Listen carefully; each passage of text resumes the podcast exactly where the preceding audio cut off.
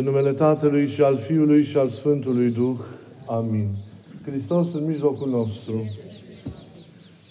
Iubiților în Hristos, la multe ne putem referi, luând aminte cu atenție la paragrafele care compun textul Evangheliei rânduit a se citi în această duminică și pe care tocmai l-ați ascultat. Ne vom opri însă la tema grijilor vieții, la modul în care, ca și creștini, suntem chemați să ne raportăm la această situație. Ideea, iubiților, principală de la care e important să plecăm este aceea a încredințării vieții în mâinile lui Dumnezeu. Și aceasta este prima mare lecție, dar și chemare a textului de astăzi. Domnul nu ne-a dus în această lume pentru ca mai apoi să ne abandoneze, să ne părăsească. Viața noastră e însoțită de o formă de manifestare splendidă și delicată a iubirii care vine de la El, și anume grija, purtarea de grijă, providența. Nu suntem singuri, suntem însoțiți. Îl avem pe El prin Duhul Sfânt necontenit, cum știm, prezent în existența noastră. În momentele de încercare, în momentele de bucurie, dar și în alergările și preocupările vieții cotidiene. Îl avem pe El implicându-se și ținându-ne parte, luptând mereu alături de noi, fiindu-ne aproape. Nu suntem singuri. Cu El împărțim totul. Și împlinirea, dar și neputința el, iubindu-ne, ne dă mereu forța de a merge mai departe, de a ne ridica din orice situație, de a lupta, de a spera, de a visa. El deschide un drum, inaugurează o perspectivă, fiind cu noi, acolo unde ni se pare că e pierdut totul. El transformă orice eșec în biruință, orice cruce în înviere, pentru că e cu noi și ne iubește. Suntem mai importanți de aceea decât orice floare, decât orice pasăre la care ați văzut că a făcut referire cuvântul de azi. Prezența aceasta lui activă, providențială, în numele iubirii, ne îndeamnă la a ne încredința Lui cu toate ale vieții, începând cu cele necesare vieții zilnice, până la marile provocări ale alergării noastre în trup. Atât de frumos se spune și în întâia scrisoare a Sfântului Petru, în capitolul 5. Aruncați asupra lui Dumnezeu toate îngrijorările voastre, căci El însuși are grijă de voi. Acest lucru apare și în Vechiul Testament, bunoară în Cartea Leviticului, singura condiție, dar esențială menționată aici, pentru un trai lipsit de grijă fiind respectarea legii sau a rânduierii lui Dumnezeu. Niciun credincios, dacă e cu adevărat credincios, nu are vreun motiv să se preocupe de nevoile firești ale existenței, hrană, îmbrăcămintea de post. Acestea sunt asigurate de Dumnezeu, de către Dumnezeu de la sine. A te încredința Lui nu presupune câtuși de puțin excluderea participării tale, a implicării tale. E ca un parteneriat, ca o cooperare sfântă între noi și El. Nu este nici de cum încuvințată lenea.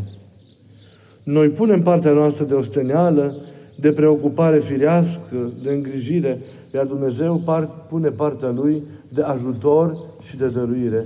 Cele două nu se exclud, ci se presupun. Niciuna nu și este suficientă. Fiecare parte are nevoie de cealaltă. Nu e de ajuns nici efortul nostru singular, după cum nu este suficientă nici implicarea lui Dumnezeu, mai ales în chestiunile delicate ale vieții, dată fiind libertatea noastră. El are mereu nevoie de agreerea aceasta a noastră. Dar aerul iubiților ce respirăm, soarele ce ne luminează, albastrul care e peste noi și ne îmbrățișează atât de frumos, zâmbetele oamenilor de lângă noi, minunile vieții, apa, mâncarea și toate celelalte, ni le oferă însă pur și simplu. Sunt dreptul nostru născut din actul creației. Vin împreună cu ceea ce înseamnă a fi în această lume. Vin pentru că suntem mai Lui, chiar dacă noi acceptăm sau nu acceptăm acest lucru, că trăim sau că nu trăim ca fii ai Săi. Tot ceea ce există, există pentru noi, nimic nu ne poate egala ca oameni, ființe purtătoare în echipului Său dumnezeiesc. Sunt însă câteva provocări cu aspect de risc la care noi ar trebui să luăm aminte atunci când învățăm sau luăm aminte la lecția aceasta a purtării Lui de grijă, a implicării Lui în viața noastră. Știind aceste lucruri, un prim risc este să pierzi discernământul și să treci de la a te îngriji la a te îngrijora.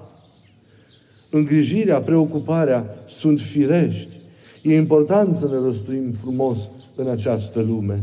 Îngrijorarea însă presupune tulburare, presupune neliniște, frică, adesea disperare, pierderea speranței. Îngrijorarea înseamnă a te vedea singur în atâtea situații sau provocări ale supraviețuirii care te depășesc și să nu vezi că El este cu tine. Îngrijorarea înseamnă disperarea când realizezi că singur efortul tău este insuficient.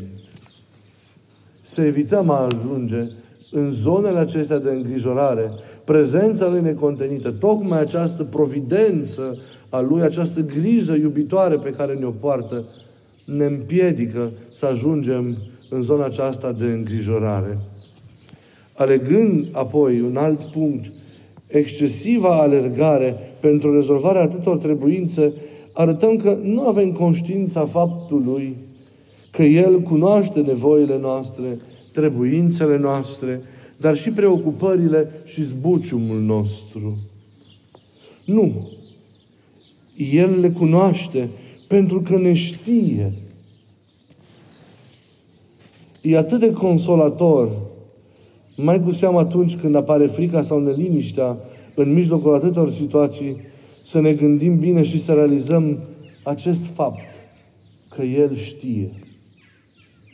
El știe despre situația noastră, El știe despre îngrijorarea noastră, El știe despre lucrul acesta care ne doare, El știe de trebuințele de care noi avem nevoie.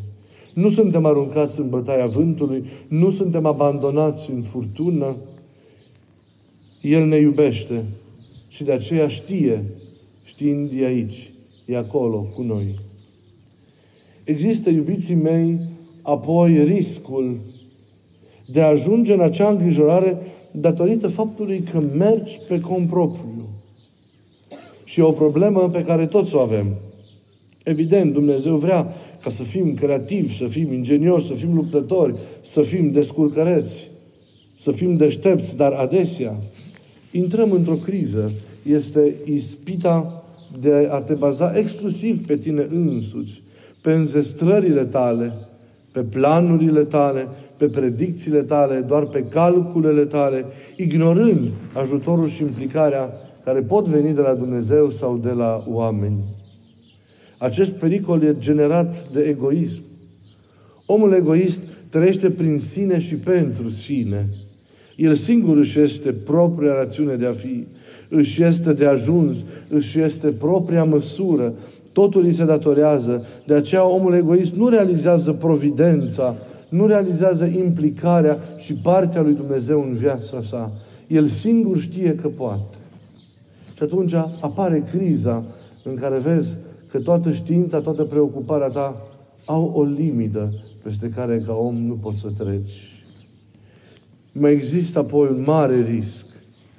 Aruncându-te, iubiților, cu toate forțele în lupta aceasta, pentru cele materiale, pentru cele imediate, când vorbim de lucruri ce țin de în planul acesta orizontal și fizic al vieții, ignori cele superioare, ignori pe cele duhovnicești.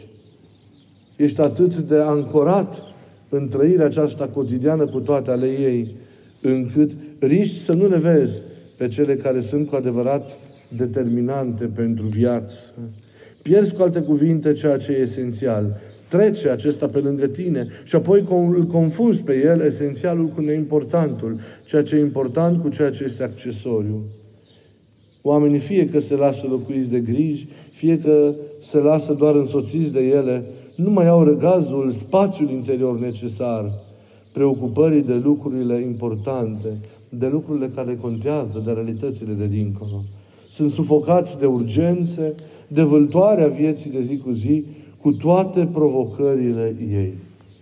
Nu e o problemă lumea, ci grija lumii. Nu e o problemă avuția, ci înșelăciunea avuției. Zicea bună oară Sfântul Ioan Gură de Aur, poți să fii bogat fără să te lași înșelat de materie și să trăiești în această lume fără să te lași înnebușit de grijile ei. Riscul aici este, și să fiți atenți, este că ajungi să depinzi de lucrurile după care alergi.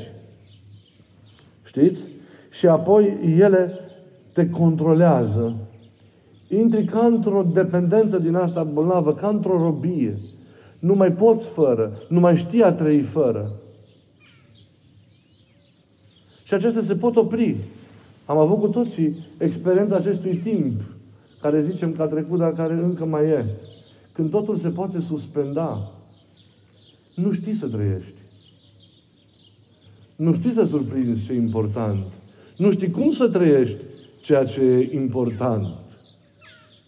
Nu știi cum să viețuiești cu omul de lângă tine. Nu știi cum să împarți timpul. Depindem excesiv de mult de, de lucrurile acestea ale vieții de zi cu zi, ne dedicăm cu totul lor, nemai lăsând loc pentru altceva. Iar acel altceva e important. Bunoară, relația cu Dumnezeu, relația cu oamenii de lângă. Șansa aceasta de a te bucura de viață, de a te mira de ea. Nu avem voie să ne lăsăm furați, să ne lăsăm absorbiți în forma, în forma aceasta. E important de aceea, pentru a nu ajunge niciuna din situațiile acestea, să vedem bine prezența lui Dumnezeu în viața noastră. Purtarea Lui de grijă. Faptul că nu suntem singuri. Și să luăm în serios împlinirea acest, acestei legături, acestui acord cu El, acestei însoțiri. Împreună cu El, lucrurile mereu se întâmplă și se întâmplă bine. Avem nevoie de Dumnezeu.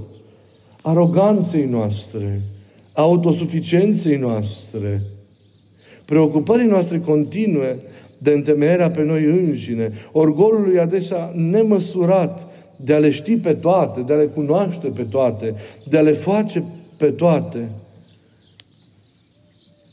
îi răspunde Dumnezeu cu dragostea sa extraordinară.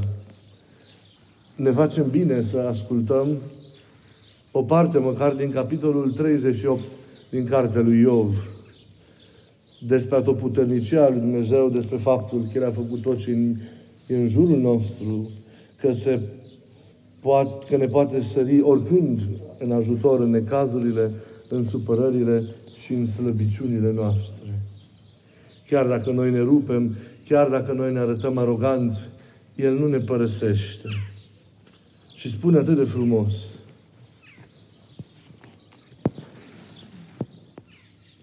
Ascultă-mă.